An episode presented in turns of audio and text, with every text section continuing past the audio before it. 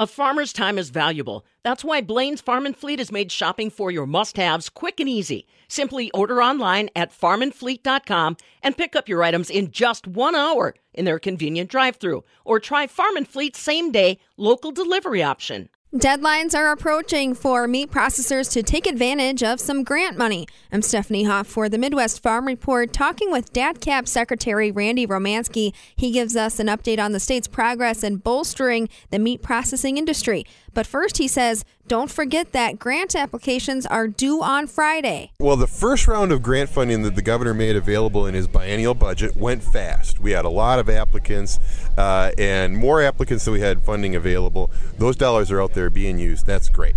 But we have a deadline coming up this Friday. Is the deadline for the uh, meat processor grants that uh, that the governor set aside $10 million in ARPA funding. So there's a lot more funding available this time, uh, and these grants are up to $150,000. They're for meat processors so that they can grow, modernize, expand their, oper- their operations. The goal here is to provide some resources so that uh, they can uh, the meat processors can expand the resiliency of their operations. Any idea of the numbers yet on how many applicants have come through so far? Unknown right now. It, it, they, they keep coming in on a daily basis. What we saw last time with the applications is a lot of them came in at the very last minute. And so, with the deadline coming up on Friday, I expect we'll continue to see that build.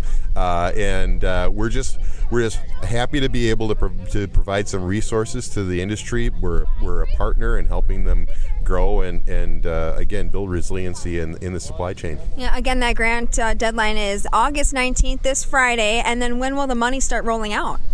Well, the, uh, we expect to see quite a few applications, so our, our staff will have to review them all. It's a competitive process, uh, so people need to understand that, uh, and we hope to see the the uh, funding roll out sometime in the in the fall, uh, so that folks can get ahead, get moving on the projects that they want to put in place. Secretary, can you remind us of some of those success stories from maybe the first round of grants? Some specific examples of what this money's been used for. I don't know if any particular story stands out to you. Well, the it's recent enough so that we, you know, in some cases we haven't seen the, the completion of a project. But what I can say is the funding's available for processors, big, medium, and small. Uh, that's the that's the value of the way the governor has set it up is that we want to be able to make sure that we have processors of all size have an opportunity to be successful, and we see this. I mean, here we are in Greene County. We have uh, uh, meat processors here who have a relationship with the farmers in the area. They might be a smaller operation, but they could take on some additional capacity and they want to. So they they should be able to get some support for that as well, all the way up to some of our bigger operations. So one of the successes I would say is that we've seen uh, all different sizes of plants be interested in this, and I think that's the value is we're supporting a diverse uh, uh, set of businesses in Wisconsin and just uh, helping them to expand to meet the need of consumers. When a processor expands, uh, they also need the workforce to help out and, and run the processing plant.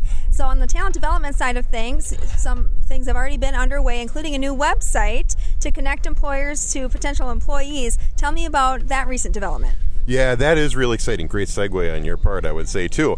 Uh, and and that is that if we're going to see the the industry expand like we hope to do, like they hope to do, uh, they're going to need employees. And right now, everybody's looking for employees. So. Uh, what Governor Evers did is he set aside funding from the federal ARPA dollars for something called the Meat Talent Development Program. And so, what we've been able to do is set up a relationship with the Wisconsin Technical College System, uh, which is uh, a great way to deliver some programming.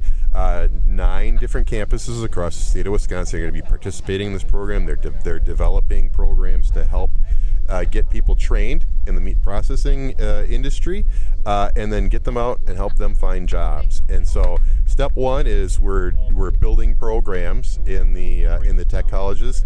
Uh, and actually, we're also developing a curriculum for high schools so that they can get young people some, some training even before that. Um, and uh, we continue to hear from the industry. We just want to get people who have you know good work ethic and a few skills, and we'll train them up. So I think the starting point is getting those technical college programs up and running, and they'll be up and running this fall. And and the other part is the state's going to be a, a, partner in that. We're going to be doing tuition reimbursement for people who are involved in this meat talent development program. Yeah, and you recently toured three of those technical colleges that have meat processing programs or that will have them underway this fall. Um, one of them being Ma- Madison College in Madison, the Fox Valley Tech, and then North Central. Tell me what stood out to you touring those facilities and hearing about how the partnership with the state has influenced those programs.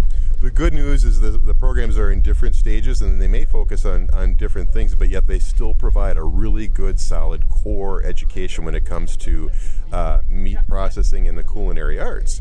Uh, so in some cases, uh, and I would say uh, Madison College is, is a, a, pretty robust program. They may be the the initial point for uh, classroom instruction that can be broadcast out to those places that might not have the facilities to, to do that kind of training, and then they can do some of the hands-on training remotely. That's a really unique aspect of this is that we can connect the colleges because of the way they operate. Um, the other thing I would say is that the the beauty of the technical technical college system is that they have some regionality to the, the students that they bring in. Not solely, but you know what we saw at North Technical North, North Central Technical College was that they have a really good understanding of the, the volume of meat processors that are there and what the needs are in the industry. So they've got a really good understanding of the demographics of the industry and then, and then they understand it's it's their role and they, they embrace it to provide the training that gets people prepared for that for that workforce. There's a training coming up again later this week that if uh, you attend, then you get tuition reimbursement to continue on in your meat processing education. Is there going to be anything more like that in the near future?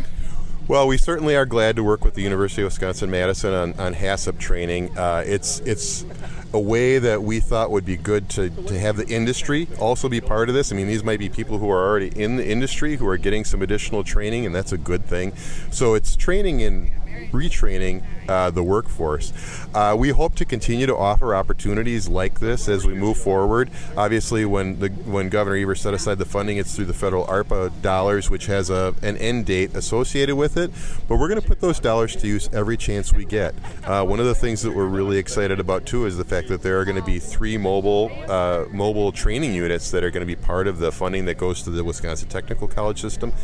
The beauty of that is they can take the training to uh, farmers out in into the field a little bit, and that's just another way to, to connect the dots between the livestock industry and the meat processing industry. So we're pretty excited about that. And then that last step that you mentioned on the front end is making sure we're connecting these these people that are in programs to the industry. And the industry's been uh, very supportive, very committed, and they've they've been saying again, once we get people with a few skills, we'll make sure to get them in the work and get them in the workforce. Uh, and so we've developed a, developed a new uh, meat career pathway. Uh, website that people can go to to visit.